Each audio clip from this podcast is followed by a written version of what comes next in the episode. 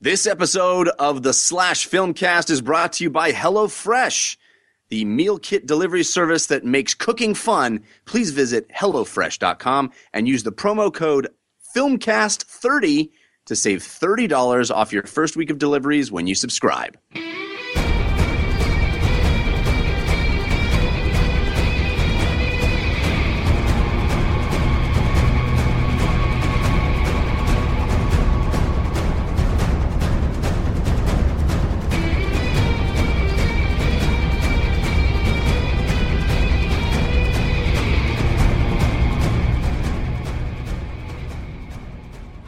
Everyone, and welcome to the Slash Filmcast, the official podcast of SlashFilm.com. I'm David Chen, and with me are. Devindra Hardawar. And Jeff Cannata. And joining us today, she's a news writer at SlashFilm.com, Hoai-Tran Bui. Welcome back to the Slash Filmcast. How are you doing today, HT? I'm good. I'm good. I'm ready to ride into battle for this movie. Yeah. All right. Well, today we're going to be reviewing Wonder Woman. Uh, we're going to just start with our review of Wonder Woman, uh, and then if we have time afterwards, we'll do some After Dark action. But uh, yeah, that's that's all we got in store for you guys. But you can find more episodes of our podcast at slashfilmcast.com. Email us at slashfilmcast at gmail.com. And I do want to mention a couple things before we begin today. Firstly, uh, this review was originally going to happen without me. It was going to happen without either me or Devindra, and I think it was going to be without me. Um, but we all came together on early Sunday morning uh, to to discuss this movie with you guys.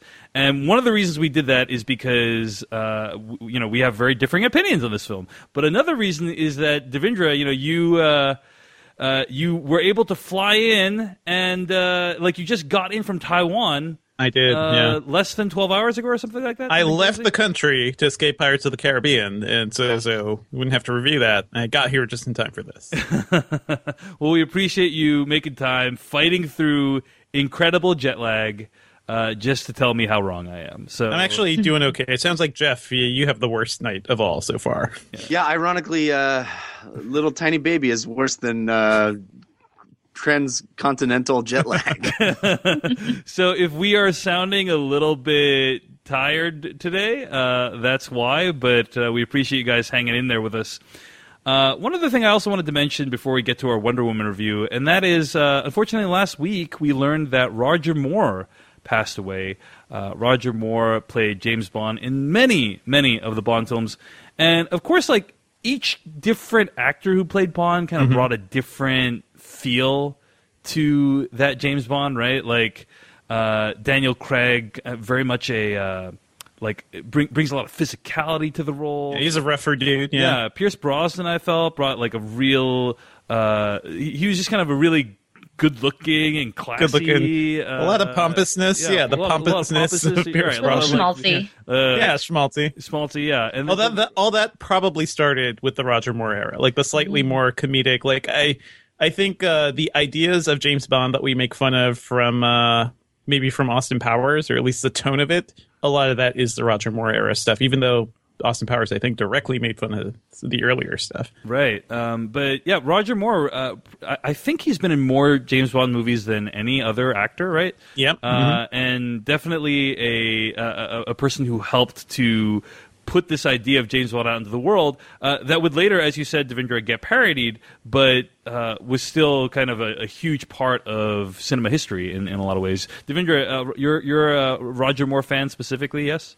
Uh, I, I really liked it. Me, I think mainly because I grew up watching these movies more than any of the other Bond ones. Um, these are the ones like my family just ended up watching a lot, and Yeah. they're good. They're good movies. Like for your eyes only, I think is a lot of fun. These are like big action movies, and um, Roger Moore had a very different s- style than uh, Sean Connery. Even he's not as big a dude. He's not as like tough a dude, but he's a little more refined. He's a little more like classy in a way. So it, it was a really, I don't know. He, he just left a big impact in my life. Him playing James Bond. Yeah, totally. Yeah, I think for our generation, he was Bond. You know, I think a lot of a lot of uh, the sentiment that I've heard uh, since his passing was was of people of our age range because we grew up and our parents were like, no, no, no, James Bond is Sean Connery, and we are like, no, James Bond is Roger Moore, and you know he may be looked on as sort of the the cheeseball Bond, but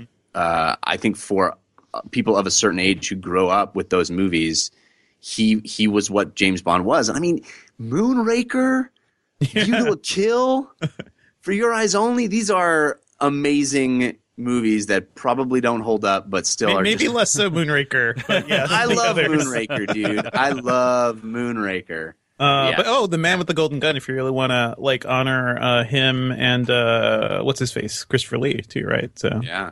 Yeah, that'd be a good one to watch. Well, rest in peace, Roger Moore. You really gave a lot to the world of Bond and to the world of cinema and spy movies in general, and you will be missed. All right, folks, uh, why don't we get to our review right now of Wonder Woman? Diana. Fighting does not make you a hero. What if I promise to be careful? Just a shield then. Diana. No sharp edges. Be careful of mankind, Diana.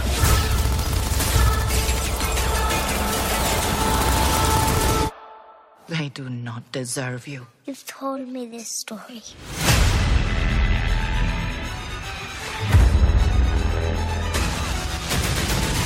What is this place? Who are you people? We are the bridge to a greater understanding. Right. What is your mission? Well, here's the thing. You are in more danger than you think. That was from the trailer of Wonder Woman, the new film by director Patty Jenkins. It stars Gal Gadot, Chris Pine, Connie Nielsen, and Robin Wright. I'm going to read the plot summary from IMDb. Before she was Wonder Woman, she was Diana, Princess of the Amazons, trained warrior. When a pilot crashes and tells of conflict in the outside world, she leaves home to fight a war to end all wars, discovering her full powers and true destiny. So this is the newest film that takes place in the DC Comics universe. And I do want to mention real quick that as we are recording this this morning, uh, news broke that uh, all the projections were wrong. Uh, this movie is going to make over a hundred million dollars this weekend, putting it on track for a total domestic take of between two hundred fifty and three hundred million dollars. That's such great news. I'm so happy. Really good news. Uh, Jeff, a a lot of people were were uh, very uh, moved by your uh, recanting last week of your My mea culpa? Your mea Yeah. culpa last week about your summer movie wager. Uh, I, I'm really grateful you shared that with us. I'm only bummed I won't get to give you a difficult time about it for the rest of the summer. Oh, I'm sure you will. I'm sure Uh, you still I'll, will. I'll try. I'll try, Yeah. but it'll be difficult. What would the show be if we didn't always just make fun of each other? Come on. I I've never been so happy to be wrong. Uh, Yeah. th- yeah. Uh, I think what's what's interesting to me is what uh, where Wonder Woman will end up. I mean, Devindra and I had it at number four, and I'm feeling pretty good about that. Yeah. choice. Uh, I think I could see it going higher though. It could see, yeah, it could go higher, it could go three. I mean, the big questions right now are Spider-Man: Homecoming and Despicable Me three, which I think are the only movies left this summer that could make over three hundred million dollars domestically. So, uh, if those movies are, make as much as you know, I think they will, then Wonder Woman will end up squarely at number four, which will be a really decisive pick for me and Devindra. Uh, but we'll see. We'll see. You know what I can I, I can assure you of is that um, I'm getting one point for my dark horse. nice. One solid point. Awesome, awesome. Um, well, anyway, a lot of buzz about this movie. This movie has is one of the best reviewed superhero films ever. Uh, so a lot of momentum going the weekend. White hot word of mouth. So HT, let's hear from you first. What did you think of Wonder Woman? So I absolutely loved it. I thought it was a delightful coming of age as well as this great superhero origin story. Um, I know that it a lot of uh, parallels have been made to Captain America: The First Avenger and Thor, but I actually saw it as a sort of um, superhero version of a, Di- a Disney princess movie, and I really love that. Diana really embodied all of these uh, qualities of the Disney princess in that she's compassionate, she is idealistic, she is the um, the idealism of Mulan, of Pocahontas, but she's also very much the inquisitive nature of Ariel. And I love that the movie kind of so- I want to be of- where the superheroes Exactly. are. there was a moment um, I guess I'll talk about it later in the spoiler part where there you could definitely have just the I want song that you have in every Disney movie and it would have fit in totally. But it's just it was so amazing to me to see a movie, a super movie, especially that of a DCEU movie that was incredibly hopeful and earnest as Wonder Woman was. And I really love the message that it had at the end of it as well. Um, and Gal Gadot was amazing in it. So um, I love Wonder Woman. I actually am not a huge Wonder Woman fan. Um, I never really liked how uh, brutal and kind of warrior like she was, but this sort of compassionate and naive version of Diana really compelled me. All right, Jeff Cannata, Marvel Marvel Zombie from way back. Uh, Indeed. Guy on podcasts who often, in my opinion, unfairly penalizes non-Marvel movies. What? What did you think of Wonder Woman? You mean just in general? Like I, like I don't like, uh, Yeah. you know, rom coms because they're right. not Marvel movies. That's right. and- There were sports movies or anything like that. Yeah. Yeah, yeah. Right. fair enough. Fair enough. Um, so yes, uh, Marvel Zombie from way back. The the thing I liked about uh, about Marvel comics as a kid was that uh, it's funny how I'm do- reviewing a DC movie and making it about Marvel. But you did this, Dave. You you set it up this way. um, thing I loved about those characters were that they were human. They had human foibles. It's a it's a kid who's trying to go to high school but also has superpowers. It's um, a billionaire playboy with a super suit who also has a drinking problem. It is it is a doctor who has he can turn into a super strong monster, but it's a monster and it's horrible. They always is a, there's always a flaw. There's always a, a a difficult thing for them to deal with. Very human, right? on the flip side of that, the DC heroes, the the Justice League cadre of heroes, are gods. These are the best of us. They are the absolute pinnacle of what human beings should be. They're truth, justice, and the American way. They're they're um, refined and and almost perfection personified, right? and that didn't really resonate with me as much as the other thing but that's i think what sets the dc heroes apart from the marvel heroes and i think that is what was missing from the dc cinematic universe up until this point what wonder woman realizes and understands and capitalizes on is that thing that makes dc characters dc characters.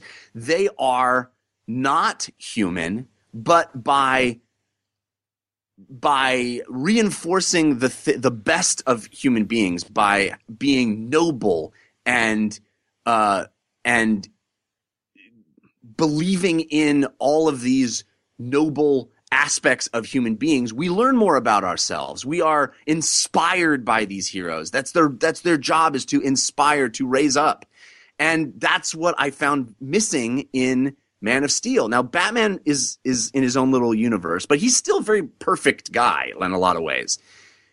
What Wonder Woman does that that Man of Steel didn't do, that Batman versus Superman didn't do, is it gives us an inspiration. It gives us a character that sees the best in human beings and and is a role model in a lot of ways for what we can be as human beings. And I found that to be so refreshing, so right on, and so fun to watch. I mean, the movie remembers to be fun. It remembers to be hilarious and charming, and it gives uh, a great, um, a, great human being for our god to bounce off of. Uh, I think that Chris Pine is is really fun and charming in his in his role, and Gal Gadot and he have a, have a great chemistry together.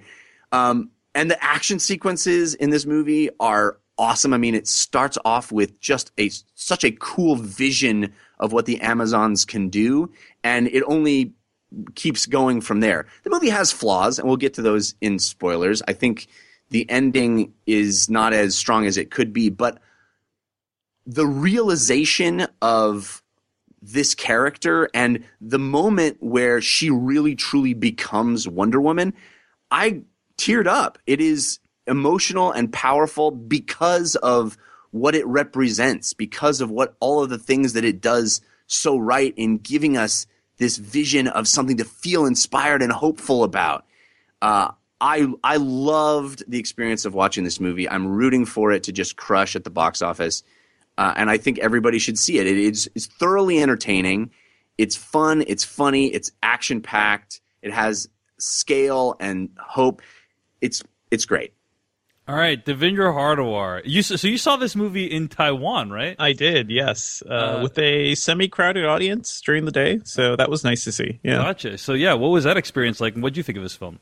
Uh, yeah. So uh, every time I go to Computex, I basically try to see one movie there in Taiwan. It's it's fine. Like it's really no different um, because But there's the like Chinese are subtitles, or there are Chinese subtitles. Yeah, the movies are presented in English, and you know it's fine. It feels like a typical movie theater.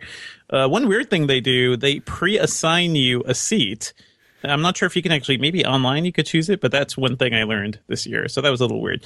But overall, I love this movie. Uh, for everything HT and Jeff said, I am astonished that this movie could come out of the DC universe after we've had just such a bleak time of it, right? After Zack Snyder took Superman and just like dragged that character through the dirt, right? And I think back to like Pa Kent and just like the shitty life philosophy he gave to Superman. It's just like, and then Wonder Woman here is like, hey, maybe people are good. Like saying everything we expected Pa Kent to say, right? Like giving that grounding lesson. So I do think there's room down the line for her to be like a good positive influence to uh, these mopey DC superheroes we have so far, and maybe she'll be the one who teaches them to believe in the good of humanity and all that stuff. Overall, I freaking loved this movie um, for everything you guys have been saying, but also like simply put, this movie kicks ass. Like this movie starts out kicking ass, and it doesn't really stop. Um, I have issues with the last act. I think like most superhero origin movies, even Iron Man, as much as we love that, like things get clunky, things get a little weird.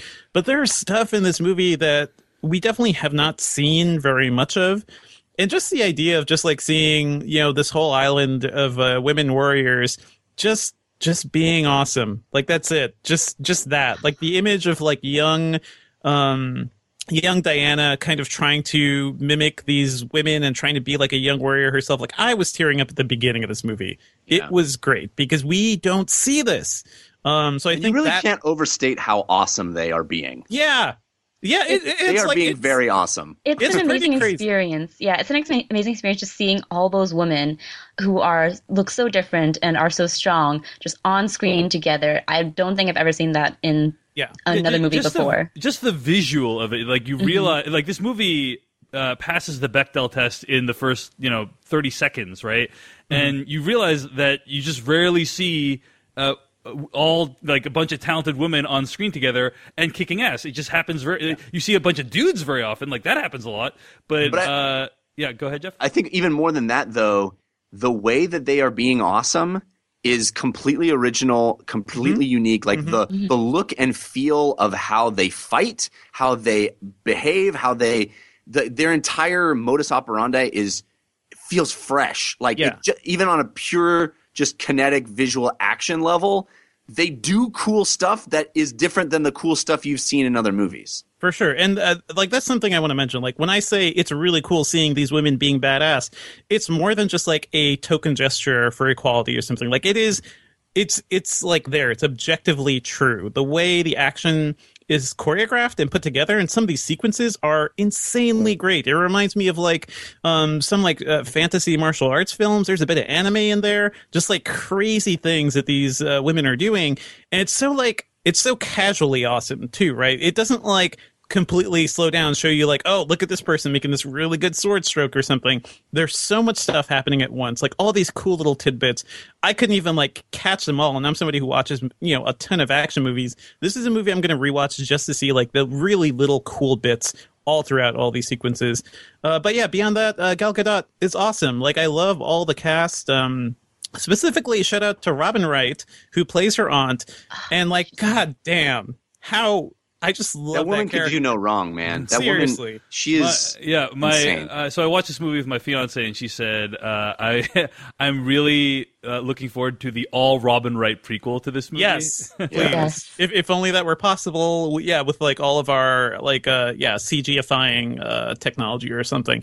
But it yeah, her character is awesome. I wanted so much more out of her. I love the relationship with Chris Pine, and I lo- also love the way, by the way, that Chris Pine his role is basically the sort of like you know the woman role in most action movies you know the mm-hmm. role of like the damsel to be rescued and the supporting character And I love that, you know, he's there, he's a big name star, but at the same time, he's not the star of this movie.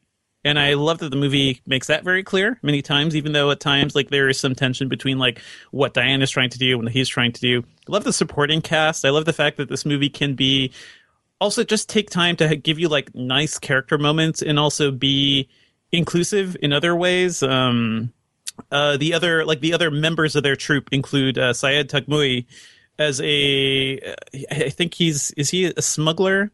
He's just like general badass, and he has like a small uh, chat with Diana talking about like the things people want to do, and sometimes you can't do it. And he talks about like how you know being a brown man trying to be an actor during World War One era. Uh, it's not happening for him, and the movie takes its time for that. Uh, I love that the movie has so much vision and hope and optimism, but at the same time, it really takes time to um, kind of reorient Diana into reality too, to let her kind of learn that the I don't know, like the bubble she was raised in isn't completely true and i love how it balances that too like this is about a character who believes in very like uh, decisive ways of doing things and very black and white realities to, she's learning the complexities of humans too It's So, about something. It's a movie about Yeah. something more Yes. than hey, our moms have the same name. exactly I love it. It's a it's it acts as both a deconstruction of Diana's ideals and her absolute like way of looking at the world and also a reaffirmation of her faith in humanity and in the goodness of humanity. Mhm. And it's just like it's so beautifully done too. and it's and I- so yeah go go for it I love that the World War One setting really works in favor Mhm. of this because I think it only could have been done in, if it was done in a period film in World War One because there is no clear bad guy. Um, World War One was historically uh, just a confluence of all of these political events and allies and treaties treatises that broke apart, and there's no clear set um, like line. Uh, it's all a world of grays. Whereas in World War II, you know, we have a clear set right bad right. guy. Um, so I think that really worked in favor of the theme and the messages of this movie. All right. Well, uh, sounds like you guys all love the movie. Let me uh, let me say a couple Did you things. get that, Dave? Did you get that from what we said? Let me say a couple things before I launch into my review, okay? One is that uh, we got this email from Bradley from Alberta, Canada, and I just wanted to read uh, part of this email as kind of a framing of, of what I'm about to say, okay? Uh, Bradley writes in, like, he's going to be spoiler free in this email. He's talking about wa- watching Wonder Woman and uh, bringing his daughter to go see it. And he says, during one action beat, Diana does some very cool and inspiring heroics towards the middle of the film. And by the end of the scene, my daughter jumped up in her seat, shouted, woo, and clapped. I put my hand on her shoulder, but before I could parentally discipline her, the clapping started to explode around us. A man shouted, Wonder Woman, yeah, from the back. It was wonderful. That enough made this movie great for me. Uh, but then the fine film went even further. Diana's declaration and the overall message of the film is something similar to what I have been teaching my kids for years. I openly wept as my excited daughter, enthralled with this iconic hero, tugged at my sleeve, saying, Dad, that's what you say. Uh, Aw. Bradley says That's Right, right great. I'm crying again. Bradley says it was an okay film, but the greatest cinematic experience I've had this year. Um, so I, Just I'll, the- Just the pure fact that Diana walks by people who are suffering and can't bring herself to to just move on. Mm-hmm. Like, why doesn't Superman do that? Why doesn't Right. Superman do it, Right. guys? I was I, I just uh, talked about the Phantom Menace in another podcast recently. Do you guys remember in that movie, freaking? Uh, at some point, the Jedi they're there. Uh, they uh, they're faced with slaves, and at some point, uh, Qui-Gon's like, "We're not here to save slaves." what the fuck? no, then you're, what is you're your the purpose, heroes. you asshole? Well, there was a scene in the uh, in the deleted scenes in Batman v Superman Ultimate Edition where Superman saves one dude during that Capitol Hill explosion. Aw, That's So that's great. you know, nice. yeah. So think about But that. that's how. I mean that. I don't want to get off on a rant here, but that that's that's Superman's weakness. That is the weakness of these heroes. That's what the villains use is the the their compassion, right? And then we find out that that is not a weakness. That the compassion, like that's the whole fucking purpose of these stories. And the fact that that is completely ignored in the movies that set up this universe is a travesty. And thank God that this movie understands that. It gets back to that. And I hope, as you said, uh, Devindra, that this is potentially a, t- a corner turn for the entire cinematic universe. That this this feels like a course correction. I really, I Yeah. really hope that's the case. Well, also with uh, Joss Whedon kind of taking the reins in uh, Justice League and everything too, right? This is this is his philosophy in a way too, and like I'm sure he's going to use Wonder Woman in great ways to kind of school those idiots, basically. Well, we haven't we haven't really talked about that little piece of news, but Mhm. I think that is that is kind of so unfortunate, right? Because Mhm. it's going to be the worst of both worlds for Zack Snyder, right? Because everything Yeah. crappy in the Justice League movie is going to make well, that Joss couldn't fix that, and everything awesome is going to be like, thank God Joss was there, you know? but at the same time, it's true. I mean, Well, I don't know. We don't know how much. we don't know. We We, don't- don't. we We, don't don't, know. But uh, but I just know where my loyalties lie. you Yeah, know? uh, I, I think we all understand that. Uh, so, uh, also, I have some I have some late breaking news. Brian Brian Davids from the Film Schlubs podcast, who listens to our shows live, um, and I, I actually really enjoy Brian's work. He has uh, texted me and he says the O in Gadot is pronounced like the letter O. Nobody has put more research into this than me. I'll wager my entire existence on this, having talked to multiple Israelis about it. I can also link you to multiple videos where she advises this pronunciation. Okay. Gadot, like doting dad. So it's pronounced Gadot, apparently. Has anyone asked Gal how what her name how her name is pronounced? Like, have we ever found a clip of her saying her name? Well, I I think, think that's what that's- Brian is implying that that's Okay. that's what he is He, so I'm, Okay, sure, So sure, I'm sure. going to pronounce it Gadot for the rest of the podcast, and if because if I am one wrong, guy on the internet told me so. but if, What could go wrong? if I'm wrong, Brian this? Davids from Film Schlubs podcast is who you need to write into. This not- could be the most epic troll of all time. this could be amazing. This could be amazing. Okay.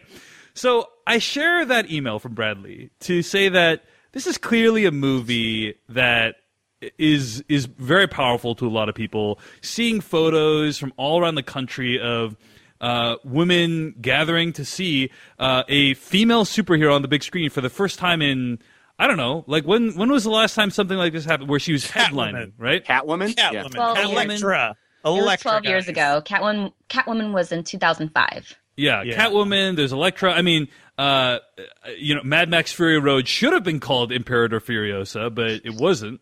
That was a nice sneaky thing, at least. yeah, uh, like I, I think that was the last movie where there was a bunch of women who were thoroughly kicking ass on screen in like large groups, uh, in in the same scale as this movie. But uh, yeah, I mean, it's been it's been seemingly forever, and nothing like that has has taken the country by storm in this way Right. uh, has has been with us for for a long time. I, I like how you're framing this. TLDR, David Chen is still unimpressed. well, I, I think I think what I'm saying is like eh, virtually, I think pretty much every single person I like and respect uh, in terms of film critics, filmmakers, right? Like everyone on Twitter who I follow is in the tank for this movie, And they must be wrong. I'm just saying they they all like this movie, and uh, and you know, imagine witnessing everyone who you've ever respected say something is great that you don't think is great. I'm not saying like woe is me, I'm in a bad situation. I'm just saying like that has been my experience of uh, watching the reaction But to this movie. Over the last what is your conclusion from that, though, Dave? Is it that maybe It's, you- the chil- it's the children who are wrong. It's, it's the children who are wrong? That's what you're doing right now. okay, so uh, let me say some things I really liked about this movie. I thought Gal Gadot's performance was was very good. I thought she like I would say the vast majority of the film she was very convincing, conveying the whole range of emotions that this person needs to convey, which is a lot, a lot to ask of her. She needs to be naive and vulnerable, but also really strong and inspiring. And um, one thing you know that I thought was very interesting was how this movie totally subverts the born sexy yesterday trope that uh, I mentioned a few weeks ago on the Slash Filmcast um, about you know there's this, this idea of born sexy yesterday that uh, in, uh, movie history there's movies where women are uh, very beautiful and sexualized, but they have the mind of a child, and they are incredibly naive and don't know anything about worldly things. And uh, you know Diana I- has a lot of naivete. I don't know if that applies here, Dave. That- well, that's what I- I'm saying. I It- see where you're going. I'm saying it yeah. doesn't apply here. Okay. It doesn't apply here because Yeah. uh, usually it's it's used as a way of making an incredibly attractive woman be Right, right. like very naive and allowing men to like talk down to her and educate her and stuff like that. And that just does not happen here. Like it does. Th- there's a line in this movie of how like. Um, early in the film where she says men are not uh, essential for pleasure which i think a lot of men are going to find to be like an incredibly threatening uh, sentiment but i just was very impressed that they had put it in this movie so uh, so i liked that that they used Well, this character played like a comedic moment, so Yeah. it's not. I don't know if it's right it's not it's not didactic in my opinion um, Yeah, it's not like that. She's like, "Go away, man." Well, it's a good thing it's people on the internet never pulled overreact reviews. to things, Jeff. Um, anyway, I think It's already it's already the the heart of a review that people are making fun of. So.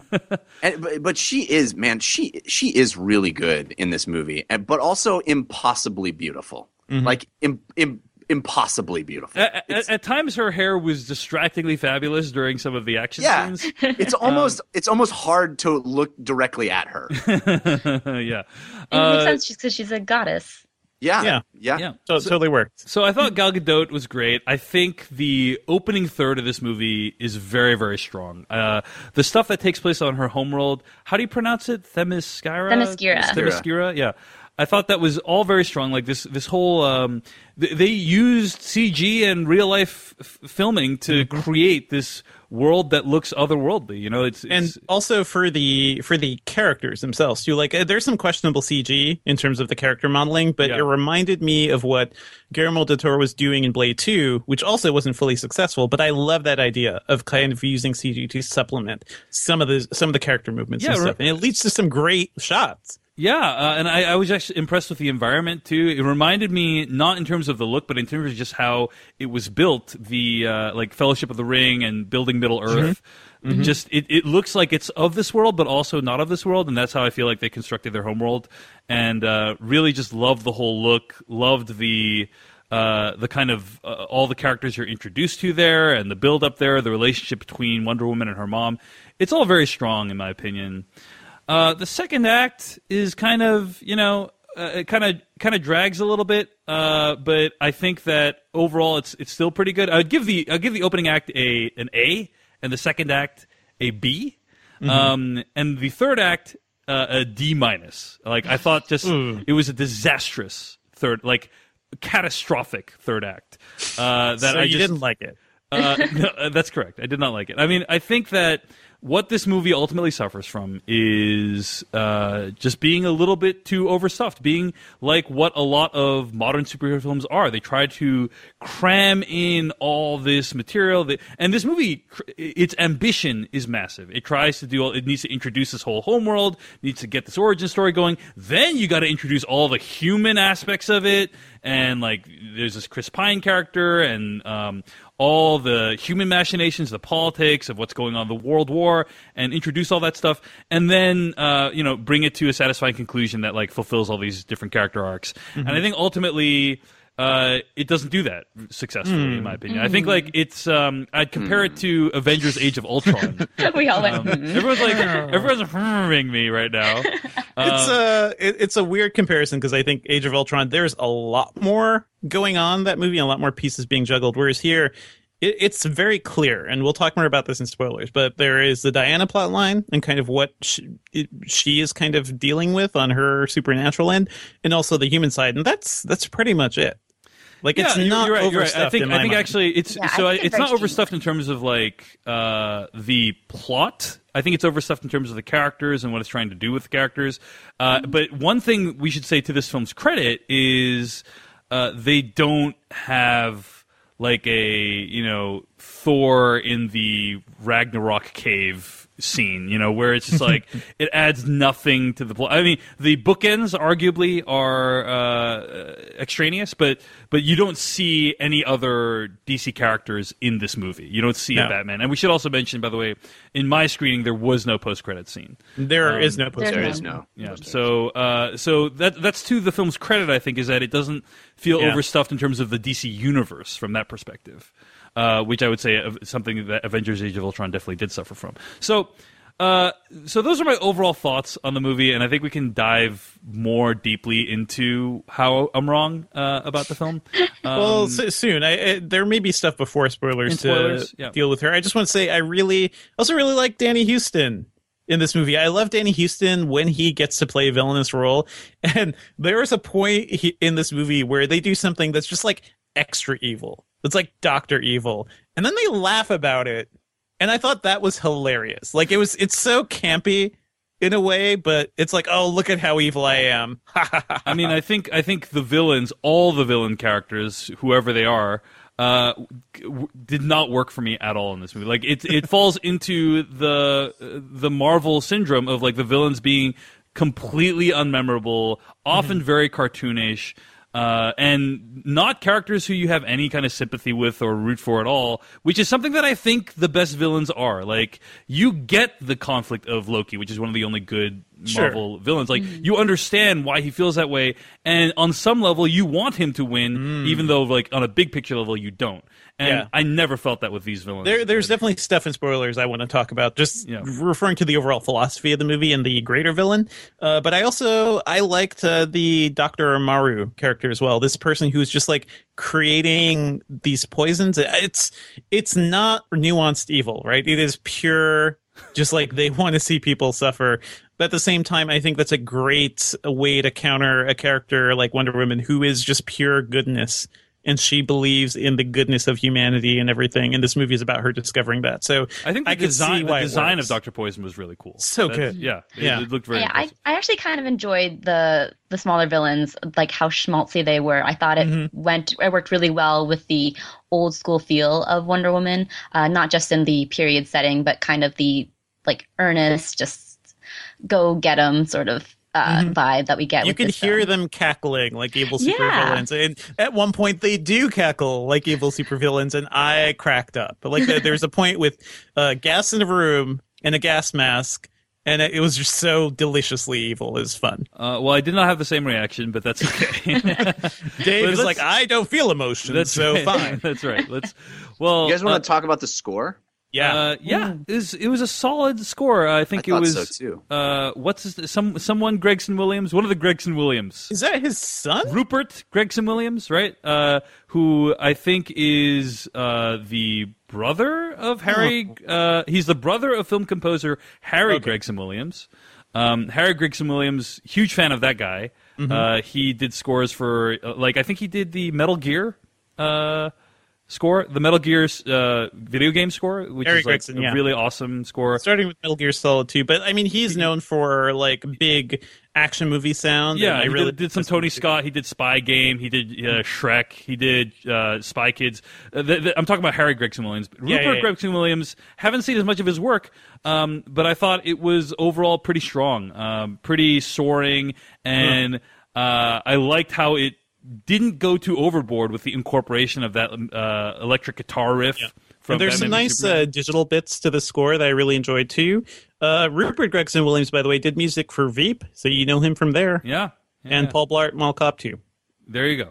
Um, So what? How far he's come? he's got a wide breadth of work, a breadth of work. So You know what I thought was interesting uh, about this movie as well is uh, the words Wonder Woman were never spoken. yeah, mm-hmm. It didn't have that scene that we always have where the newspaper headline says Wonder Woman spotted in fight. You know, it's like, oh, I guess that's what everyone's calling you now.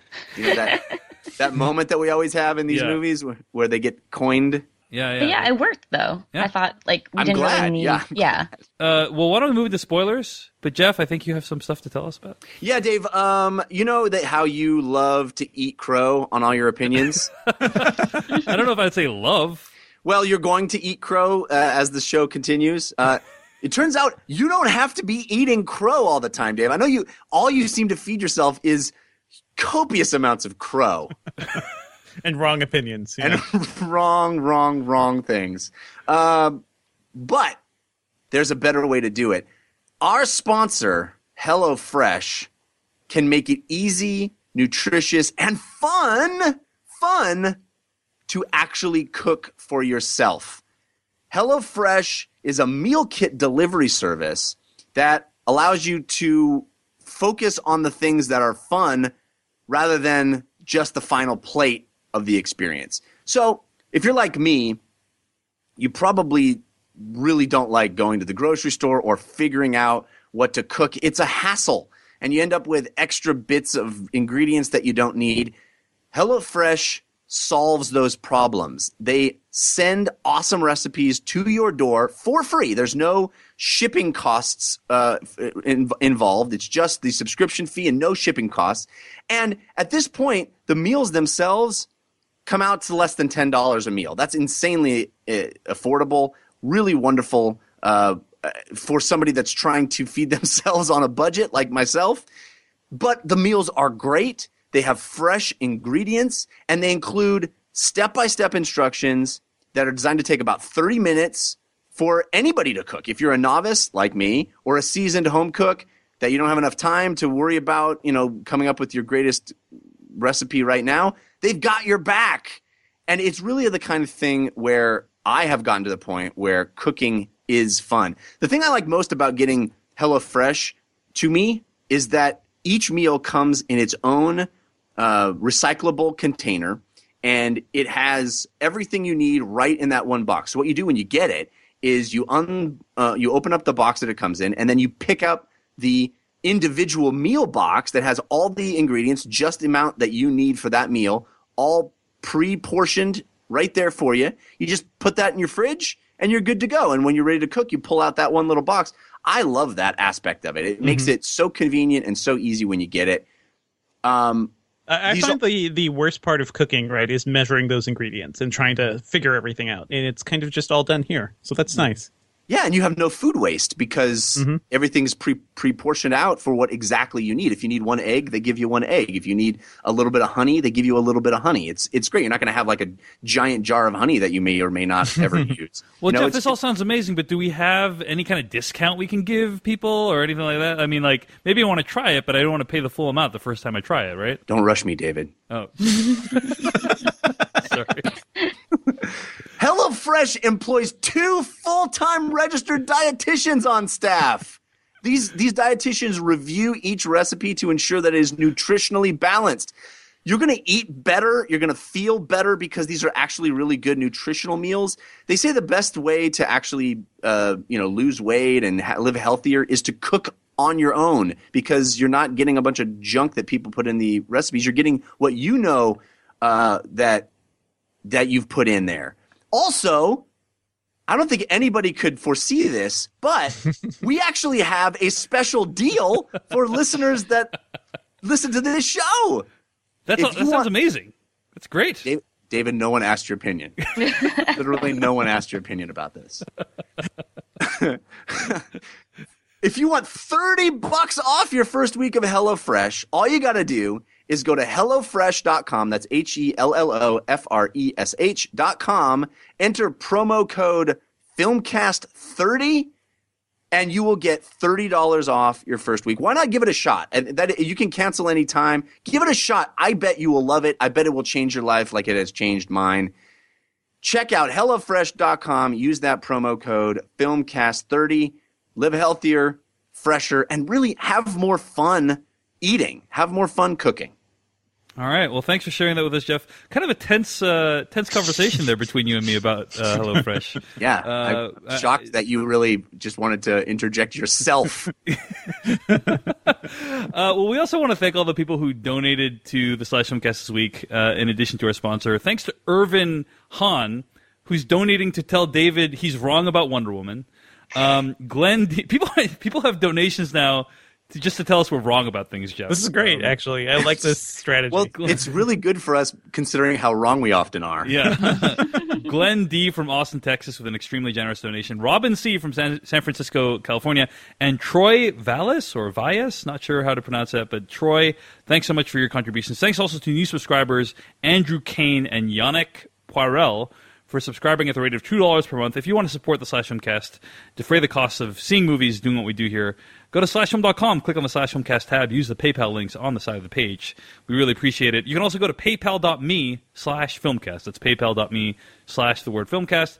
Thanks to our sponsors, HelloFresh. Thanks to uh, our donors uh, who donate to the Slash Filmcast. Let's get to spoilers for Wonder Woman starting right now.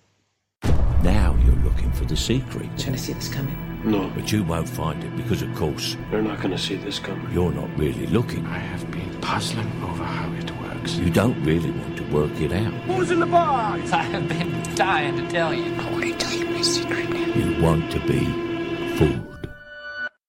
Guys, this uh, week I saw a movie that takes place during a major world war where a group of misfits assemble to take down a cartoonishly evil villain.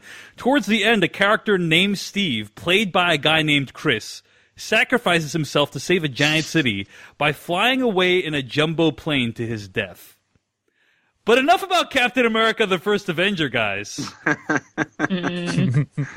Zing. Let's talk about Wonder Woman. Except in this movie, he actually dies. Yeah. That's Yeah. correct. That's actually better. So- You're not even you're not even saying "Boom Goes the Dynamite" anymore. Uh, It's you know, I missed it because you It's guys kinda- implied. you guys gotta It's cut me off there. I want to thank Chase Dunnett, the uh, listener Chase Dunnett, who for uh, supplying me with half of that. Uh, Boom That feels the like a kind of a stretch of a boom, but okay. I Uh, don't. I don't think. good. I mean, the Steve Chris, the Steve Chris stuff is strong. I'll be honest. That's with you. good. Also, That's it takes strong. place during a world war as well. You know, so um, I'm gonna say something uh, Yes. possibly controversial. Uh, I think that Steve in Wonder Woman has a fuller arc than Steve in Captain America: The First Avenger. Ooh. hmm, That's interesting. Okay. So Lay it on What? us. I really liked about Steve Trevor in Wonder Woman is that he has his own complete character arc that is both intrinsically tied to Diana, but it also is something that his own backstory and his own experiences lend to. And he starts off as, you know, a spy on a mission who is uh, quite disillusioned and, you know, he doesn't think that he can save everyone. But through Diana, he learns to believe in both the, the better parts of humanity and in himself. And I really like that he and Diana both make each other become better people and embrace that sort of idealism that Diana espouses at the beginning, as well as Steve's own uh, experiences with humans being flawed and fatal, or flawed and uh, complex. So, whereas in Captain America: First Avenger, I feel like Steve Rogers is already a fully formed character Mm, at the beginning. He doesn't really go through any complex character arc or uh, struggles that Steve mm-hmm. Trevor does. Did you see how skinny he started out? Yes, physically, he he only so skinny. he he already had the intention of doing good, but the movie of First Avenger really only allows him and changes him mm-hmm. to do to actually act on that good. he was pure um, idealism from the beginning, and the movie Yes. didn't really change that towards Well, but whereas it's- in it's Wonder try- Woman, both of them get changed. Mm-hmm. Yeah. Mm. Continue, I think it's trying to do something different, though, right? Because with with uh, the character arc for Steve Rogers is that he's trying to achieve something, and it is circumstances that get in his way, right? He is he is uh, initially uh, used as this propaganda symbol that doesn't have any actual impact on anything. So it, it is it's a different kind of story, right? It's a it's the story of Story. a, a, a person that's trying to do something and given impediments along the way and then finally achieves it, rather mm-hmm. than a, a story of someone who doesn't know what they are trying to achieve and then realizes it and actualizes it. Mm-hmm. Mm-hmm. And I have nothing against uh, heroes who are inherently good and just want to do by do act on that good, like Steve Rogers. But I think Wonder Woman does something really interesting with both the characters of Diana and Steve, Steve Trevor, in that Diana kind of embodies the Steve Rogers idealism, but she is flawed in that she only works in absolutes. Uh, and throughout the movie, she learns to reconcile both her beliefs and her experiences with the world. And I think that like it's an almost uh, an improvement or like a, a step beyond Steve Rogers' story for Diana. Like both she and Steve Trevor are kind of uh, what's the word I'm looking for? Kind of uh, another version of the Steve Rogers story, but mm-hmm. like they go beyond that, Most So- definitely. Yeah. which is why Wonder Woman All is right, a guys. better movie. Well, it's it's really Avenger. what it's really what Clark Kent and Lois Lane should should be. I mean, that's mm-hmm. it's the mm-hmm. archetype. This movie does Superman better than Superman. I agree with that completely.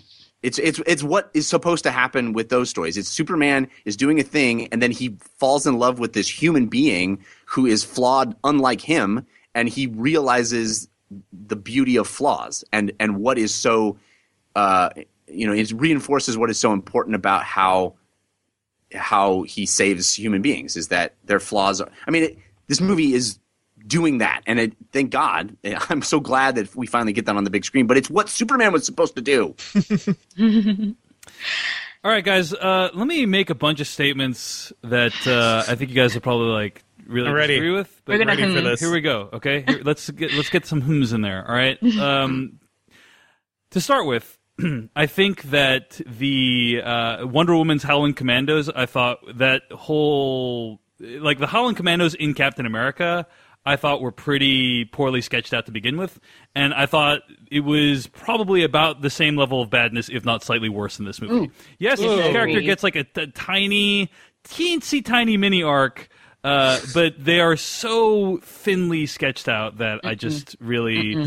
No, uh, all right, everyone's Yeah. See, I knew this is I knew what would happen, but yeah, I mean, I felt like they were these characters just did not make an impression, and that's important because uh, you know, the whole thing that prompts this reverie she has about what happened during the World War is this photo that has all of them in them, right? You see it in Batman v Superman. You see it at the beginning of this film. Is this photo and um, so I was thinking, oh my gosh, like this this moment, we're gonna find out how she met all these people and all the like strong connections and relationships she has with them. What's And- a picture of the only man she's loved? Yeah, but like the other dudes in the photo too is what I'm talking about. You know, But it's like at the Dave, you're- end, she, at the end, she literally writes an email saying, "Thank you for reintroducing me to him or bringing him back to Bringing me." him back to me. Him, not them. Him. But Well, I he- will argue Yeah, they go- are just as strong, if not stronger, than the um, Howling Howling Commandos Commandos, of First yeah. Avenger. Yeah. Okay. Uh, Yeah.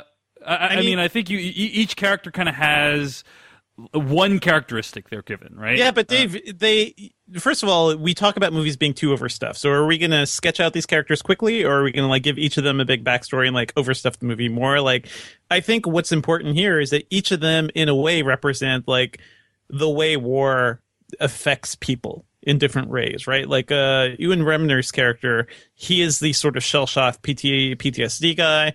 Uh, I really like the chief, uh, played by Eugene Brave Rock, who's just like this he's he's been screwed over and he's here like trying to help i guess but also trying to make a profit and i like that big aside like oh who who took all your people's stuff right and he's like his people Yeah, I, And I guess when I, when I watch this movie, Yeah. I see aspects of this movie, uh, particularly the war elements, uh, that are better done in other movies. So i I'll- don't I'll even tell remember I- the captain america group Uh, uh, uh, go ahead, HT.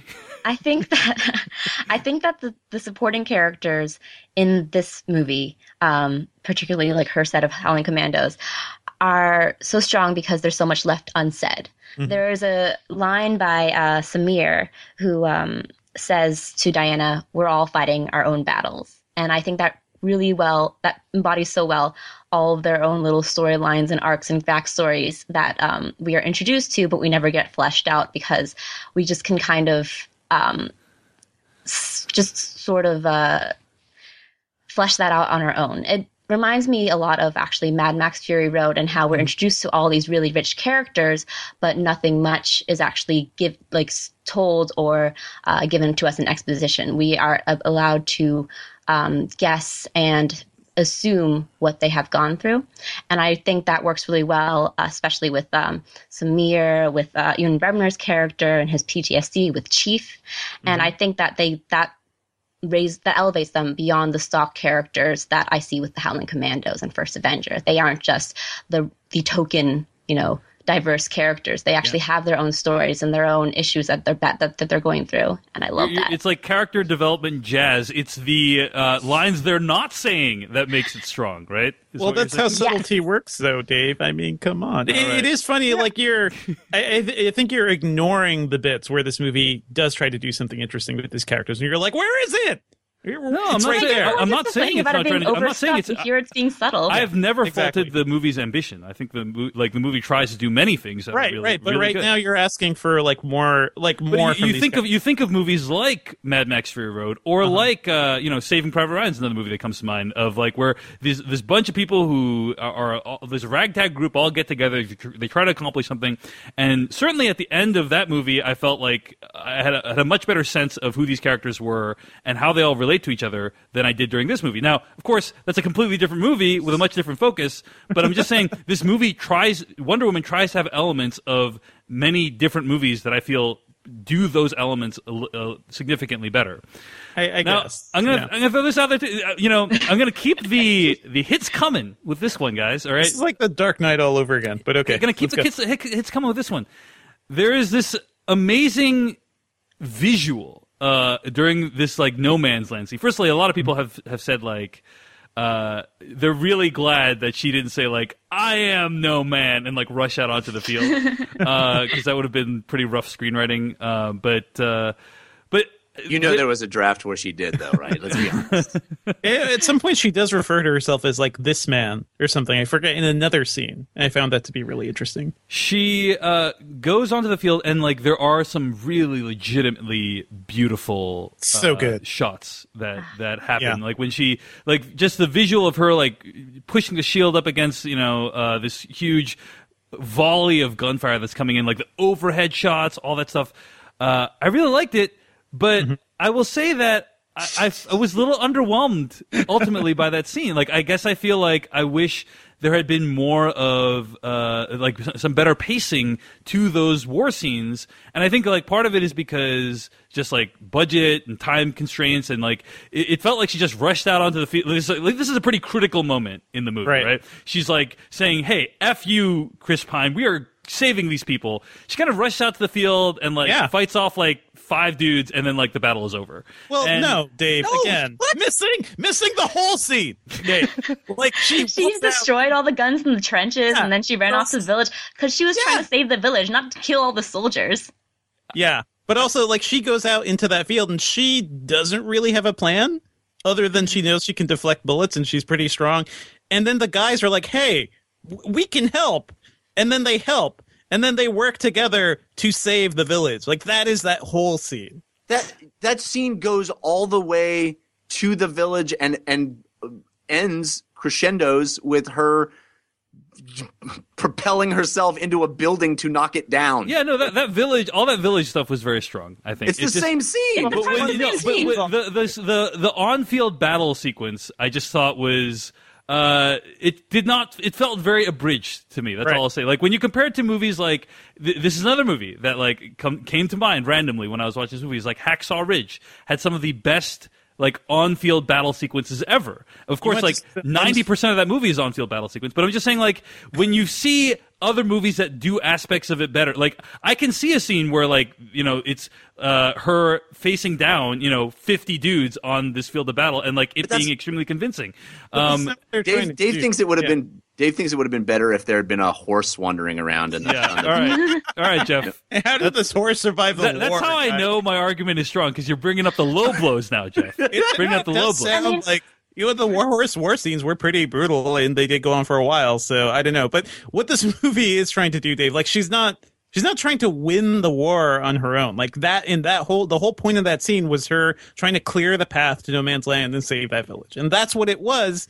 And I don't see the point in comparing it to a movie like Hacksaw Ridge, All right, which is I- all about big extended battle scenes. Those I think the I think the metaphor for that in that scene is that she's just been told that these two groups have been here for months not doing anything. Yep. Which which is the theme, right? Is here's a bunch of people in constant war that is perpetual and nothing changes. And god damn it, I'm going to do something and she mm-hmm. leaps up there and she just absorbs all of the animosity, right? All of the all of the weapons are trained on her and she just takes it and moves forward. And I think I found that to be I started crying. I found that to be so powerful I and did cry. it's an And so- amazing moment. It's a it's a truly uh, uh, amazing moment of her just I will be the one who Mm-hmm. will take it and you go. And and I just thought that was so heroic. Like that is what these DC heroes are about. Like, I can shoulder the burden. Here I go. Yep. Shoot me. I just thought that was so powerful. So I think It, well, l- l- let me just say a little though, Dave. Like it's effective as a war scene, but it's also effective symbolically. Yeah. Like this is Yeah, that's what that definitely, yeah. like that's a scene also of yeah, all of the hate and animosity coming from like uh the patriarchy towards this movie and towards like the dudes like screaming about the you know women only screenings and things like that. It's symbolic of so many things, and I think that's part of what that makes scene, that scene work too. Yes, Well, she's literally I- I- deflecting these bullets. Uh, well, I think that yeah, no, I get, I get. You're saying there's a meta commentary to it as well. There's a lot Yeah, going yeah. on there. She So I is, she is all of us. Yeah. Uh, you, you know, these, these are minor nits. and pi- I haven't even brought up my real big issues of the movie. Like, uh, all I was saying is that I think the build up to that scene of how these people have been locked in stalemate for months, and then the subsequent scene that came after that did not feel like they matched to, to me. So that's all. That's all I'm saying about that. But uh, you know, it obviously worked for you guys, and that's great. And that's been my whole attitudes for this whole thing. Is like the movie worked really well for you. It didn't Yeah. for me. I'm trying my best to articulate why. I may or may not be doing a good job. But let's get to what I think a lot of people who even like the movie agree is Yeah. hugely problematic with this. This is where I'm going to agree with you. Yeah, which So- is the final act. All right, uh, I would say both the introduction of the real villain and uh, and this like the fact that these two battle scenes are happening on the same in the same geographic location with no connection between the two of them. Uh, like they, they feel so disconnected. The whole thing just feels absolutely ridiculous, and and it doesn't really look very good either. Um, so, what did you guys think of? You know, Jeff, what did you think of the final act? Like, this seems to be a problem for you as well, right? So it's unfortunate that it the movie felt this.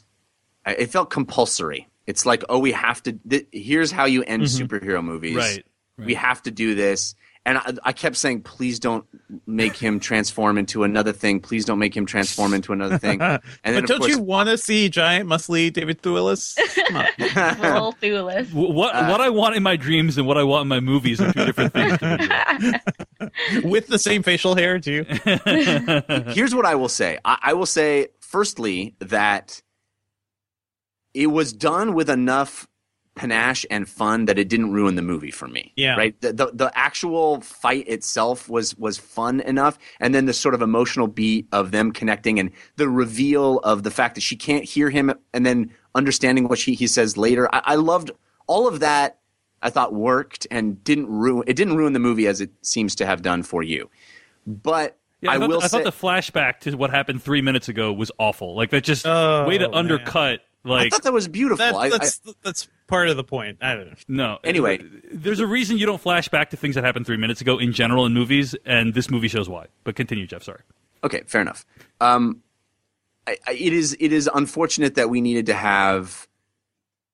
I, I thought it would have been a much more beautiful, poetic thing to realize that there are no gods, and the god of war isn't a person or an mm-hmm. entity. It, it is it is it lives inside all of us, and that you know it's a that like oh if Diana had realized oh shit this is a metaphor the whole time Right. Yeah. yeah. you know that would have been that would have been awesome. I think that would have been so much more powerful and so much more interesting. Also, I kept walking out of there going, "So why is there a World War II?" right.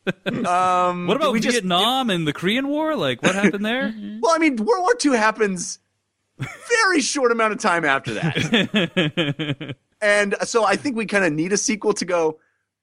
Diana, what were you doing during World War II? I was busy. Uh, Okay. Yeah, I mean, you literally killed war, and then how many years later there's this, a World War II? That's But You know- I do think, like Jeff, the thing you're asking for, right? The idea of Ares or the God of War being a part of humanity. I think that is that is sort of what we're getting in the movie too. Because it's I, expressed, but it, it yeah, it did it could have been it could have really landed in a way that like Mm-hmm. shocked her like oh my god i i got this sword and that's not how you kill war like I, that all could have been so much more powerful but it felt like we went oh no we're in a superhero movie so we have to have you know the cgi punch scene and also it does feel like we have to kind of legitimize the idea that the gods do exist in this universe. So I, I don't know if they could have like gotten away from that. I do think that's part of it, just because it's core to what Wonder Woman's creation and everything, and that's it's all part of this mythology. So we can't just like pretend Ares doesn't exist. You're right. Um, but at the same time, I think the idea of what he was trying to do. So the battle, kind of messy, big CG mess. I, I found it more compelling than a lot of other big superhero battles. But his idea of just being like, I'm I'm just gonna whisper in these guys' ears. You know, I'm just gonna give humanity a little push and see where it goes. And his whole idea is to just prove that we are not the greatest. Like we are not great. And philosophically, that is the conclusion. Like this is like the final essay for her in the college course of becoming Wonder Woman 101. Right? It's like, d- d- uh, are people good? Are people inherently good? Are people inherently bad? And she's like, well, it's both. And now I have to fight this battle with my fists, but it's also you know, making that argument that humanity can be both, and she's going to fight for what she believes in. And he just wants to kind of destroy humanity by kind of leaning us to the bad, and she's fighting for the good. So philosophically, that is what's happening, and I found that to be compelling, even if the actual, you know, fight scene wasn't as great as it could have been. Yeah. Go ahead, HT. Oh, yeah, I agree completely with Jeff. I think that the movie was about to say something really interesting by having Ares not be, you know, a big thing that you can punch, but then, you know, you have to have your mandatory fight scene, and that ended up happening.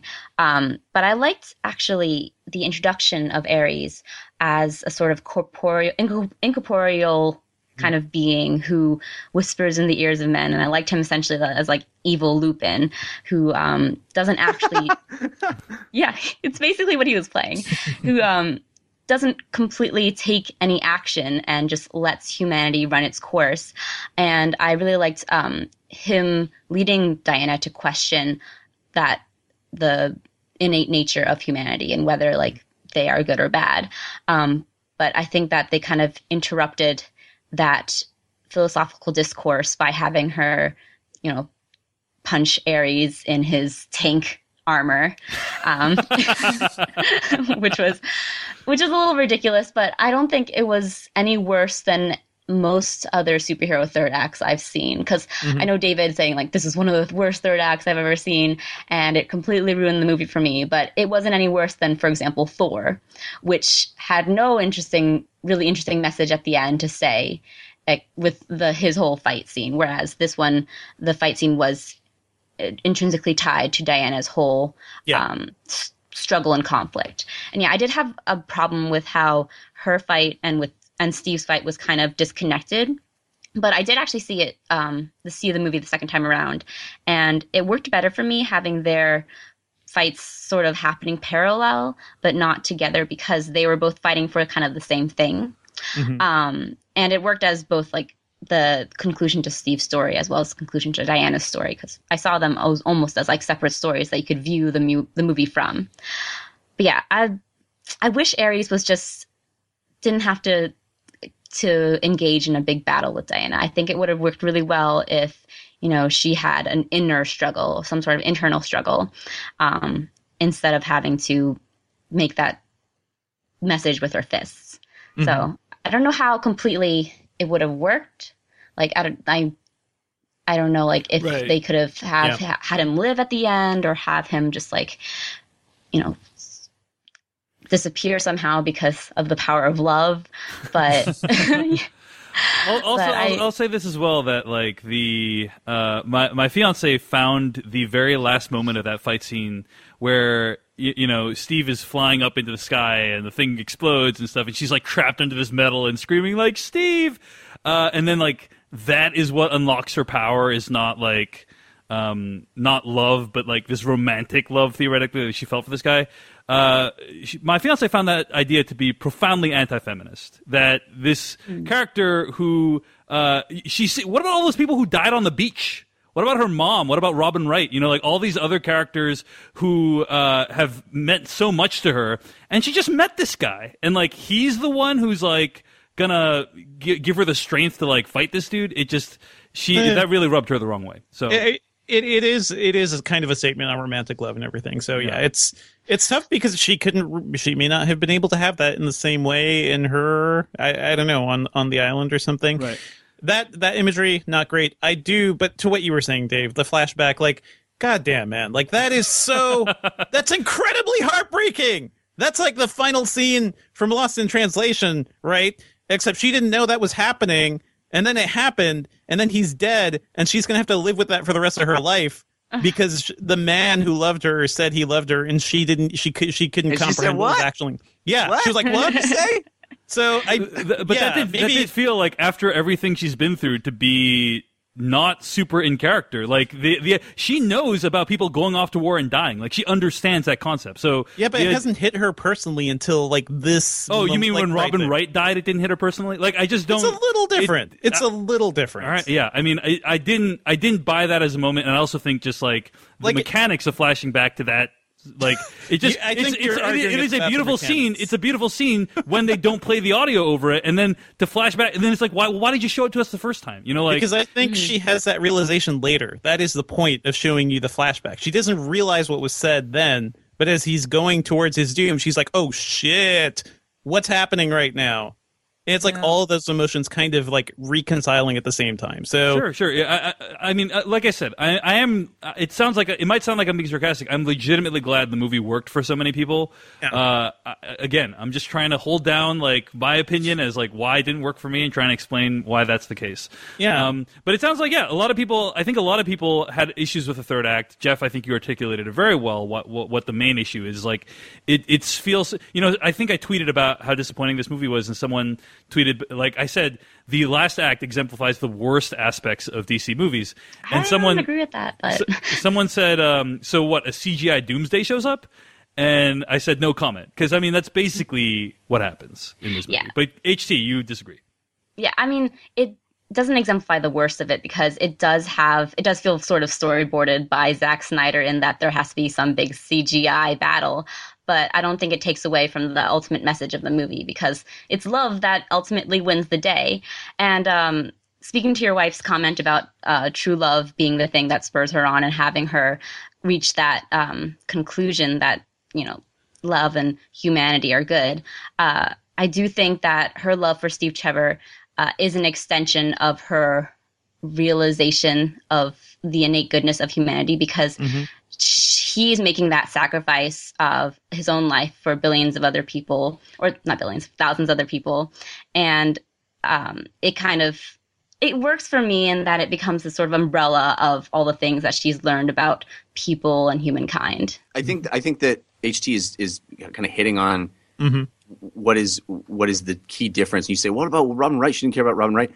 Robin Wright's existence as a noble goddess. I mean, she's not a goddess technically, like Diana is, but these are these are women who are, are heightened, and their entire existence is there to protect and to uh, lay down their lives if needed. They are they are they are growing up in this right. this community where that is the that is the truth, right? What she sees Steve do is be a regular flawed human being who who is much more fragile than her you know her Amazonian sisters do that. And i think that is what is truly inspiring. And i think that's that's the theme that i was trying to articulate at the beginning of, of my comments which is that these god characters these dc larger than life best of us they're the best of us right? But they what is so compelling about them as mythology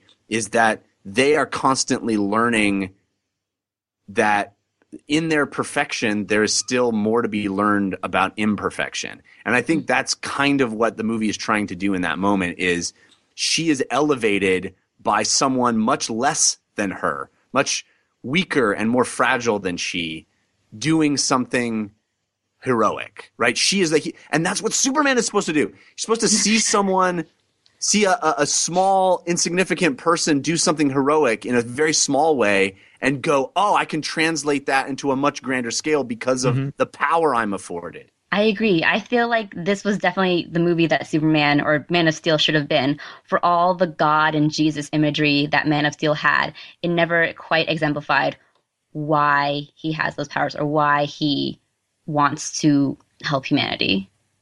Yeah, uh, and it's it's also like kind of a, a a Jesus metaphor as well. Like you know, like the idea that like you know uh, if, if from the Christian religion at least you know Jesus being this uh, being God, but but that there's something about humanity that uh, compels him to to save us, you know, uh, and, and like and you see it in acts like what uh, Steve Trevor did at the end of this movie, um, but uh, so thematically the film totally works for me, Jeff. You know, like I think I, I love all the themes. I love all the ambition of the movie. I think like for me the the final act does really um, uh, sour the movie for me, and also like many of the the executional elements of the film also like uh, feel pretty rough for me, and that, that's why it didn't work. But all those things work for you guys, or at least at the very least, you're able to like overlook some of the challenges of the last act because everything else in the movie is so good, and I, I totally understand that position. So as we wrap up here, are there any uh, closing thoughts we want to say about Wonder Woman? I do, I do, I do think it's going to be one of those movies that is going to reward repeated viewings, just because there's so much going on in terms of the action. I think thematically there may be even things I missed. I think Dave, like if you watch this movie again, I really wonder if anything would work differently for you. But that's basically the the biggest takeaway I have from it is like I can't wait to watch this again. Um, I haven't. I want to see it with my wife. I want to see it with you know all of my friends. I want to see it many many times. I definitely think that Wonder Woman gets better with each viewing because I saw it a second time last night and I enjoyed it immensely. And there are parts that I didn't really pay attention to or notice the first time around, especially with the supporting characters and with Steve's story. And that worked so much for me. Uh, and then I think, again, I will enjoy it more if I watched it a third time and, and notice more things. So I agree with you, Devindra. You know, I- let me let me just say this actually, in terms of something that was really good about the movie. Um, I thought that the whole the whole like mechanics of how Wonder quote unquote Wonder Woman works, I thought they really nailed. I mean, the shield, the lasso stuff, we, like these are ideas that I think. Um, at first glance, would be silly. You know, like there's a reason why it's been challenging to bring Wonder Woman to the big screen. There was that uh, pilot. Do you guys ever see that pilot, the Wonder Yeah. Woman TV pilot? That was like, Uh, what's her name from Friday Night Lights? right, Adrianne Palicki. yeah, that's Yeah. right. Uh, which was so for those who don't know, there was a Wonder Woman TV show. There's a pilot shot. I don't think it was ever publicly released, um, but it leaked online, and so people got to see it, and it looked I think I saw it at Comic Con. Actually, Yeah, it looked uh, it looked very very silly because uh, a lot of aspects of Wonder Woman, like just the outfit. Uh, the lasso that she uses, you know, all, there's all these different Well, aspects. it was that, a CW esque version sure, of Wonder Woman. Sure. I'm just saying, i- i- in my opinion, in my opinion, you may disagree. In my opinion, it, it is a challenge to bring this character to the big screen in a way that exudes gravitas, uh, like they did with this character, and I think they did a really nice job of that. I think the whole it all works. The look, uh, how she fights. How that all works, I think it, it all just like comes together beautifully on screen. But beyond beyond gravitas, although I agree with you, Dave, but beyond gravitas, I I, I don't think we've spoken enough about the humor and charm in this movie. Like just the scene of her trying to walk through the door with her shield and sword is worth like there's nothing like that in Man of Steel. You have a Clark Kent character who, and I know I'm, I keep talking about Superman, but it just makes me so angry that they know clearly what WB can do with this. Um, but anyway, just mm-hmm. just that one scene alone. But there's there are like half a dozen of those moments of charm. You know, she eats the ice cream, or we mm-hmm. go shopping, and and she puts on every outfit, and they're like, oh my god, she's amazing and everything. Like it's those go so far in in making a movie more palatable and more more interesting and more fun and giving more facets because yeah i was moved and i felt a deep darkness in a lot of this movie but it doesn't have to be all painted with the same broad brush. You can have those moment, moments of lightness and in fact the contrast makes the other stuff better. And i, I wish that lesson was learned before now in the w in the uh, dc universe because just a, a few of those in Batman v Superman or Man of Steel would have helped in such a large large sense. Yeah, I mean, I think that the tone is definitely right. I mean, Jeff, you were talking about in our Batman v Superman review about how like these are supposed to be aspirational characters. Um, kids wear you know dress up as Superman for Halloween, Right. I, I would not have felt good about my kid dressing up as Superman after Batman v Superman. You know, I but, agree. But, Yeah. but it, I would be fine with my daughter Just dressing going up out as, beating up every Batman on the street. Right. Yeah. I'd be fine with my daughter dressing up as Wonder Woman because, like, this is a truly aspirational character Right. that represents Yeah. the best of us. It's everything we want superheroes to be. I'm also curious, like, what. I, I'm so curious, like, what would the world, the cinematic world, be like if this movie came out before Batman v Superman? Mm-hmm. You know, like, Yeah. how would So that much movie have been received differently, or you know? Well, I think I certainly would have been much more excited about a DC universe. I Like I would have been like, yeah, this is they nailed it. They, they're doing it. Right. W- would the success of this movie have like informed the tone of the Batman v Superman? But then, then again, I think my guess is that the tone of this movie is a direct reaction to the negative reviews of Batman v Superman. That's Yeah. my that's my guess. I don't know if that's actually the case, but Yeah. I would assume so. Well, I I just have to say, I, I think Chris Pine does a good job of selling a lot of this stuff too, right? Because he's introduced to things like the uh, the lasso of truth and everything, and his performance in that scene, he's like, "What is happening? Oh, okay." great. Yeah, It's he's a great audience surrogate. In He's a really good Yeah, audience yeah, surrogate. Yeah, yeah. Um, Sonia, it, it, you know, I, I just want to say, like, there were many things about this movie that I really liked as well. Um, and it's not like I thought it was just a total loss, but oh, taken as a whole, it didn't really work for me. Um, but uh, Jeff, any closing thoughts on this movie?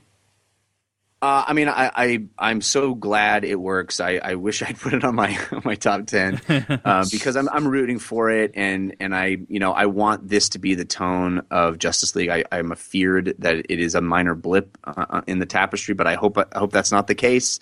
Um, but you know, I, I I love in a in a dark time in the real world. It felt so wonderful to come out of a movie with, with a feeling of hope and go, oh yeah, this this movie is about what's good in all of us, and that's what these characters are there to highlight. And I I often these days have a hard time feeling good about human beings, and Yeah. and it's, it was so refreshing and nice to have this movie. Like we don't need that dark stuff anymore. We got plenty of that in the real world. Let's let's give us some hope with hopeful characters like these. It was definitely refreshing, you know, and it also feels like, man, we are just the last few weeks have been incredibly dark too. Like, I think for me, um, the thing that happened in Portland was incredibly distressing because that was somebody trying to do good, you know, people Real who were trying to do good, real heroes, and they were killed because of it. And that, and what is the messaging there? And I still feel like, especially in like the DC universe, I don't know, the the heroics, the idealism of like why somebody would do that, and those are the real heroes we need in the world. Um, we just weren't seeing that. This movie affected me on that level because it was all about that idea of like standing up and being the one to take all you know all the gunfire or something, being the one to just help. And I thought that was incredibly moving. Well said. All right, guys. Uh, well, that's our review of Wonder Woman. Stay tuned to hear what we'll be reviewing next week. In the meantime, uh, you can find more episodes of this podcast at slashfilmcast.com. Email us at slashfilmcast at gmail.com. And uh, you can find our theme music by adamwarrock.com. Kyle Hillinger did our spoiler bumper. HT, where can we find more of your work on the internet this week? So you can find my work at slashfilm.com. I'm on Twitter at htranbui, and I also have a podcast, the Millennial Falcon Podcast. We're on Twitter at Falcon Podcast, and we are on SoundCloud, Google Play, and iTunes. All right. Uh, Devindra Hardawar, how about you? Oh, you can find me on Twitter at, at Devendra. I write about techandgadget.com. And I also talked about the Phantom Menace on the Desi Geek Girls podcast. So check that out too. Jeff Cannata? I have several other shows for you to check out. Uh, you can always follow me on Twitter at Jeff Cannata. But I have two video game shows, including a daily video game show. It's only 10 minutes a day, but it gets you up to date with all the video game news. You can find that at anchor.fm slash NLB for newest, latest, best. And I have a weekly video game show called DLC that you can find at 5by5.tv slash DLC. I also do a comedy science show called We Have Concerns that you can find at wehaveconcerns.com. And find all of my stuff at davechen.net. Thanks for listening. Next week, we'll be reviewing The Mummy. The, The start of another cinematic universe, guys. That's right. One that Are we ready? I think this one is also going to inspire little girls all around the country. No, I'm just kidding. I don't think it's. Uh, I'm very curious if this is going to be. I mean, it looks like it could be terrible, but uh, I Tom, I Tom have Cruise. questions about the whole like mechanics of how they're setting the sequence first up, but okay. Tom Cruise, though, guys. Tom Cruise. Yeah. Tom Cruise. All right. Thanks Russell for Crowe. Thanks for listening to the official podcast of SlashFilm.com. We're out.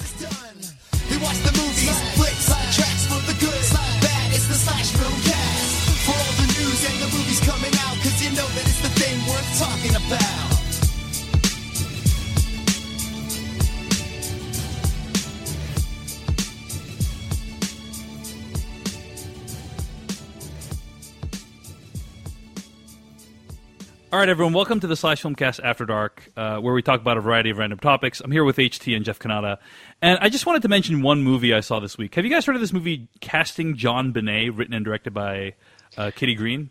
Yes. I've heard of it. Yes. Yeah, but none of you have seen it. I'm guessing. No. No. Um, so this is a really interesting movie. A few people have suggested we review it on the Slash Filmcast.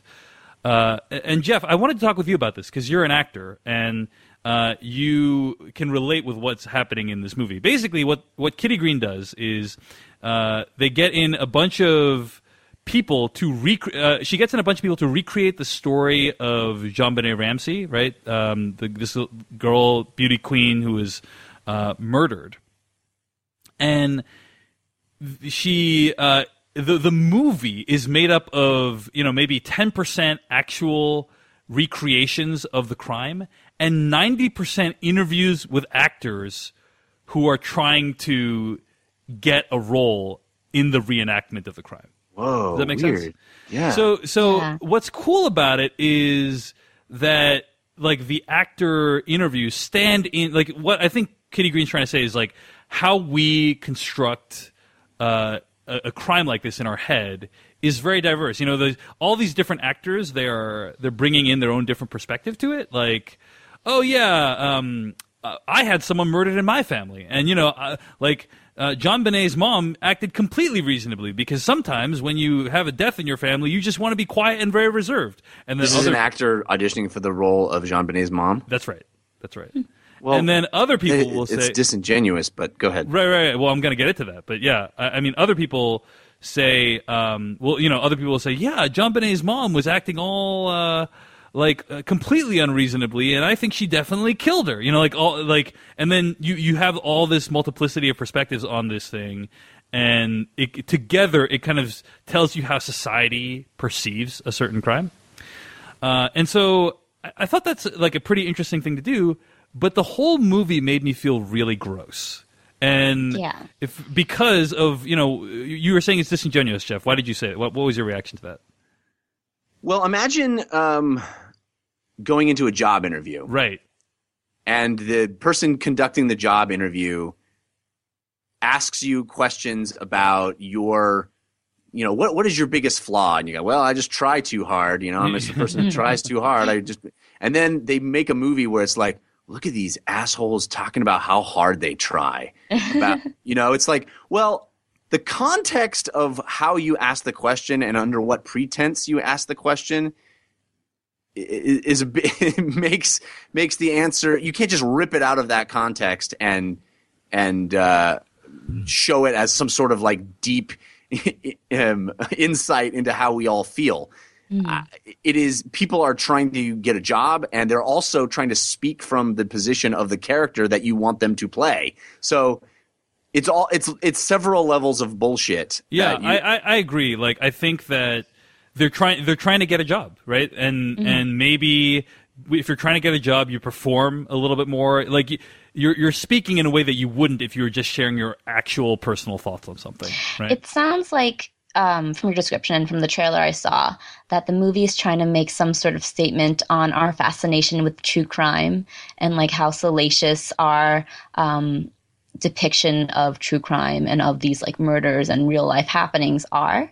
But by bringing in real people who are, you know, just trying to get a job and just trying to um, embody these characters who were tragically killed or were involved in this um, murder, um, it it does feel a little bit icky. it's a Yeah, bad way to say it, but yeah. I was reading Alison Willmore's review of this at BuzzFeed, and she said she called it glib the way that the camera uh, explores these people's thoughts, and I, I agree completely. I mean, I think like if you think about like the work of like Errol Morris, for instance, you know, he interviews some pretty weird people, but it's very rare where I'll feel like Errol Morris is laughing at these people in some way, right? Mm. Or that i- is kind of ridiculing them or or saying that this y- y- you know making light of them in some way.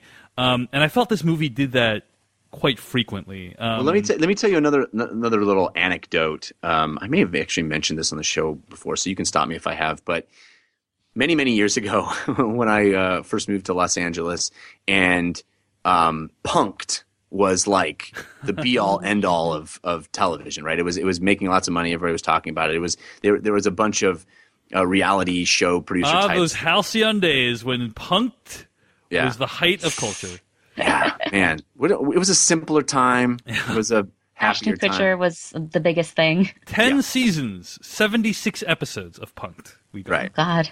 So there was this thing that was happening in LA uh, for non-union actors, where uh, you would go to an audition, and they would have you sign a waiver that says uh, we can use your audition however we want. Right. And in order to get in the door to audition at all, you had to sign that waiver. So e- everybody did because that's how you get jobs and the the job pool it far outstrips the number of jobs. It's hard to be an actor. Every, all this, these non-union people are just clamoring for an opportunity to even have a shot. So everybody willfully gi- gave away their rights. Yeah. Hmm. Well, there were a bunch of real dicks that were were posting uh, fake pro- projects that weren't ever going to be the project because the project itself were these audition tapes that they were going to then cut into a hilarious prank show where we made a bunch of unwitting idiots do stupid things because you go into these auditions and they're like, okay, I need you to, uh, you know, take off your shirt and sing an, uh, you know, Yeah. sing an aria. And so the person would do it because they're trying to get a job and all they're trying to do is get that job and not thinking that they were going to be completely embarrassed uh, on the show.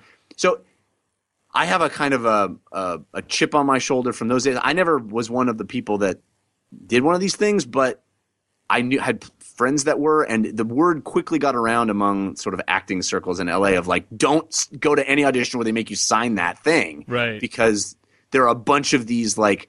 We want to make a hilarious punk type show where we and and they they just thought the talent pool of actors were gonna was so easy to manipulate, which they are. Um, and it, it, it kind of feels a little akin to that with what's yeah, happening. I, I completely agree. Now, Very that- exploitative. Now that, that being, yeah, it felt exploitative. That being said, I believe, based on interviews the uh, director has given, and like actually one of the actors in the movie actually tweeted at me after I tweeted about the movie, saying that like it was very clear that the footage was going to be used. You know, all the That's good. they're they're filmed and everything. Like no one was under false pretenses, but it did still feel gross. Like because because the, the like you said, Jeff, the, you can't divorce the words from the the economic dynamics that are at play there, which is that Right. these people are trying to get a job, they're trying to do their best, and I think that's you know I think. um the director Kitty Green is exploring that. You know, she's saying oh, these people are trying. Like, what does it say about society that these people are trying to get this Mm. job where they play uh, these murderers? You know, or people who Right. who are suspected of murder. And uh, you know, uh, it just is like because they're trying to get any job. Right, they're trying to get any job. Like these people are not full time actors, right? They're not. Mo- the most of them are not full time actors. They work at, you know, they're like managers at the local pharmacist or whatever. And um, the the film is shot in Colorado, where you know there's not a huge acting scene, so they- they're they're locals. Oh man. Um, Yeah, so yeah, it just it, the whole thing made me feel very uncomfortable, and it it will tell you nothing about the facts of the of the JonBenét Ramsey case. Like, uh, I, I mean, that you can't read off a Wikipedia page, so it's not really even about that, right? It's more about um, these actors and and kind of how they portray this thing, and uh, so that being said, it is very interesting. I will say, even though I did not like the movie, even though it made me uncomfortable, even though it made me feel icky, the movie's very interesting. I mean, just seeing all these opinions juxtaposed, seeing people pour their hearts out uh, and tell stories about their own lives and how they relate to the JonBenét Ramsey case. That's just inherently interesting. Um, and so for that reason, it's worth checking out. But it, it did make me feel extremely uncomfortable, and I didn't like how it made me feel. And I, I, I don't agree with how they, they made the movie. So, um, but a lot of people emailed in saying we should review that, and I wanted to give it a shout out here on the After Dark. The movie is Casting JonBenét. It's available on Netflix. Thanks for tuning into the Slash Filmcast After Dark. Yes, it's me, Jamie Laing from Made in Chelsea, and you have stumbled across the Made in Chelsea podcast. Now, I know I'm a pretty charming guy, all right? And people come up to me and go, Hey, Jamie, how do you do it? And I tell them, be enthusiastic about meeting people. And most importantly, always be ready to smile. So make sure yours are looking the best with Sensodyne. It's designed to help care for sensitive teeth. The MIC drop is proudly sponsored by Sensodyne, here for the hashtag sensitive moments on Made in Chelsea. Every year, one thing is always predictable postage costs go up. Stamps.com gives you crazy discounts for up to 89% off USPS and UPS services, so your business will barely notice the change. Stamps.com has been indispensable for over 1 million businesses just like yours. It's like your own personal post office no lines, no traffic, no waiting. Sign up with promo code PROGRAM for a four week trial, plus free postage and a free digital scale. No long term commitments or contracts. That's Stamps.com code PROGRAM.